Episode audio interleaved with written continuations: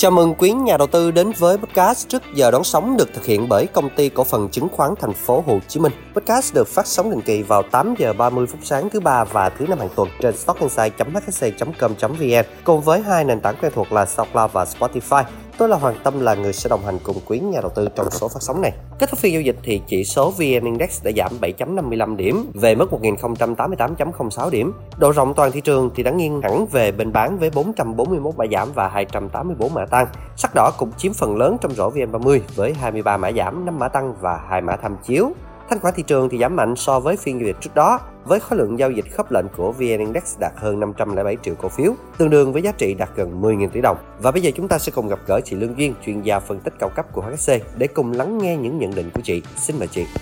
Dạ vâng, xin chào anh chị nhà đầu tư, xin chào anh Tâm. Rất vui được gặp lại anh chị trong số tiếp theo của chương trình podcast trước giờ đón sóng của HSC trong buổi sáng ngày hôm nay. Rất cảm ơn câu hỏi mà anh Tâm đã đưa ra về quan điểm thị trường của Duyên ở thời điểm hiện tại. Thì đầu tiên, nếu như mà chúng ta xét về góc nhìn lên thị trường thì anh chị nhà đầu tư sẽ thấy rằng là thị trường chứng khoán Mỹ ghi nhận mức tăng tích cực sau một tuần giao dịch rút ngắn do kỳ nghỉ lễ tạ ơn. Như vậy thì các chỉ số đều đã hoàn tất tuần tăng điểm thứ tư liên tiếp và là chuỗi tuần tăng dài nhất của chỉ số S&P 500 và Nasdaq kể từ hồi tháng 6 và chỉ số Dow Jones là chuỗi tuần tăng dài nhất kể từ hồi tháng 4 và cả ba chỉ số này đều đã ghi nhận đà tăng mạnh trong tháng qua và đang quay trở về tiệm cận vùng đỉnh cũ. Và xu hướng hồi phục trở lại mạnh mẽ này là nhờ vào kỳ vọng rằng chu kỳ thắt chặt chính sách tiền tệ của Cục Dự trữ Liên bang Mỹ đã đạt đỉnh. Và bên cạnh đó thì tại Trung Quốc thì những cái nỗ lực giải cứu 50 doanh nghiệp bất động sản dù chưa giúp cho chỉ số Shanghai Composite thực sự khởi sắc, nhưng cũng đã thúc đẩy các cổ phiếu của các nhà phát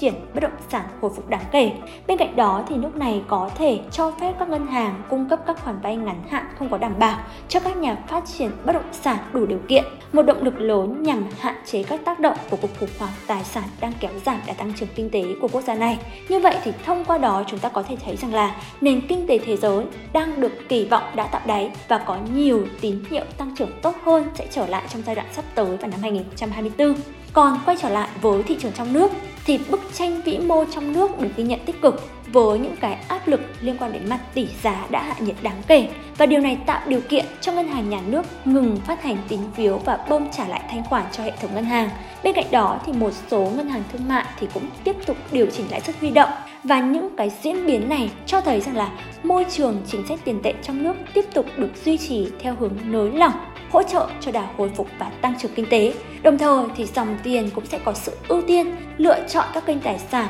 mang lại mức lợi nhuận cao hơn điển hình như là cổ phiếu thay vì là đem và gửi lãi suất tiết kiệm với mức lãi suất thấp, đúng không ạ? Bên cạnh đó thì chính phủ cũng đang hết sức quyết liệt để tháo gỡ những cái vướng mắc về mặt pháp lý cho các dự án bất động sản. Dù là luật đất đai và luật các tổ chức tín dụng chưa được biểu quyết trong cuộc họp quốc hội lần này, nhưng sẽ được thảo luận sớm, sâu hơn trong kỳ họp quốc hội tiếp theo vào đầu năm 2024.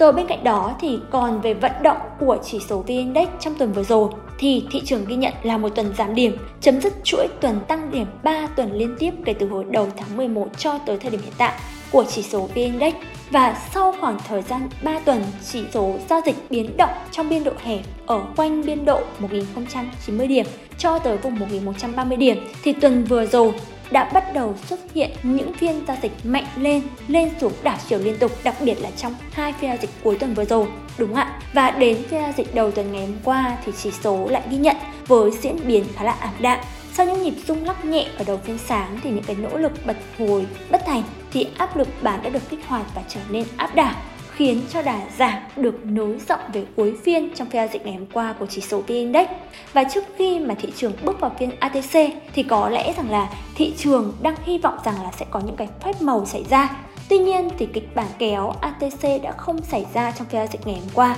và chỉ số VN Index thì vẫn tiếp tục ghi nhận giảm hơn 7 điểm và trả lại toàn bộ số điểm đã có được bởi cú nhào lộn trong phiên giao dịch cuối tuần vừa rồi. Và một điểm mà chúng ta đáng lưu ý ở trong phiên giao dịch ngày hôm qua đó là thanh khoản thị trường ghi nhận sụt giảm mạnh mẽ về mức thấp nhất trong khoảng thời gian gần một tháng vừa qua. Điều này cho chúng ta thấy rằng là tâm lý nhà đầu tư ở trên thị trường chứng khoán đang trở nên thận trọng hơn. Và mặc dù là lực bán trong phiên giao dịch ngày hôm qua là không đáng kể, nhưng lực cầu suy giảm một cách rõ ràng trong phiên giao dịch ngày hôm qua Điều này khiến cho lực đỡ quanh vùng giá tham chiếu yếu đi và dẫn tới rằng là độ rộng của thị trường trong phiên giao dịch ngày hôm qua là không được tích cực. Bên cạnh đó thì ở nhóm cổ phiếu vốn hóa lớn và nhóm cổ phiếu ngân hàng tiếp tục ghi nhận những cái biến động suy giảm và thiếu tính đồng thuận cũng làm gia tăng thêm cái áp lực tới chỉ số thị trường chung. Và dưới góc nhìn phân tích kỹ thuật của thị trường chung của chỉ số VN Index thì anh chị nhà đầu tư sẽ thấy rằng là ngưỡng hỗ trợ ở quanh vùng 1.100 điểm được duy trì xuyên suốt trong hai tuần vừa qua thì đã chính thức bị xuyên thủng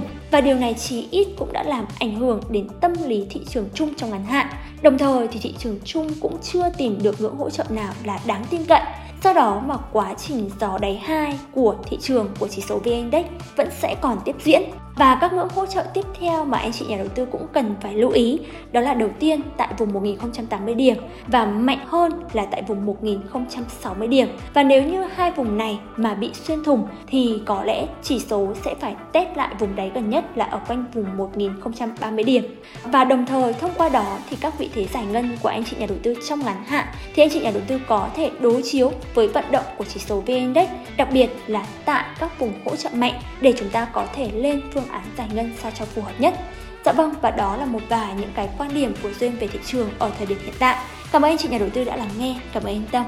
Xin cảm ơn chị Lương Duyên và mong rằng những nhận định của chuyên gia chúng tôi sẽ giúp cho quý vị có thêm những quyết định hợp lý và thận trọng trong giai đoạn này. Chúc cho quý nhà đầu tư sẽ luôn gặt hái được nhiều thành công trên thị trường. Xin chào và hẹn gặp lại trong trước giờ đón sóng.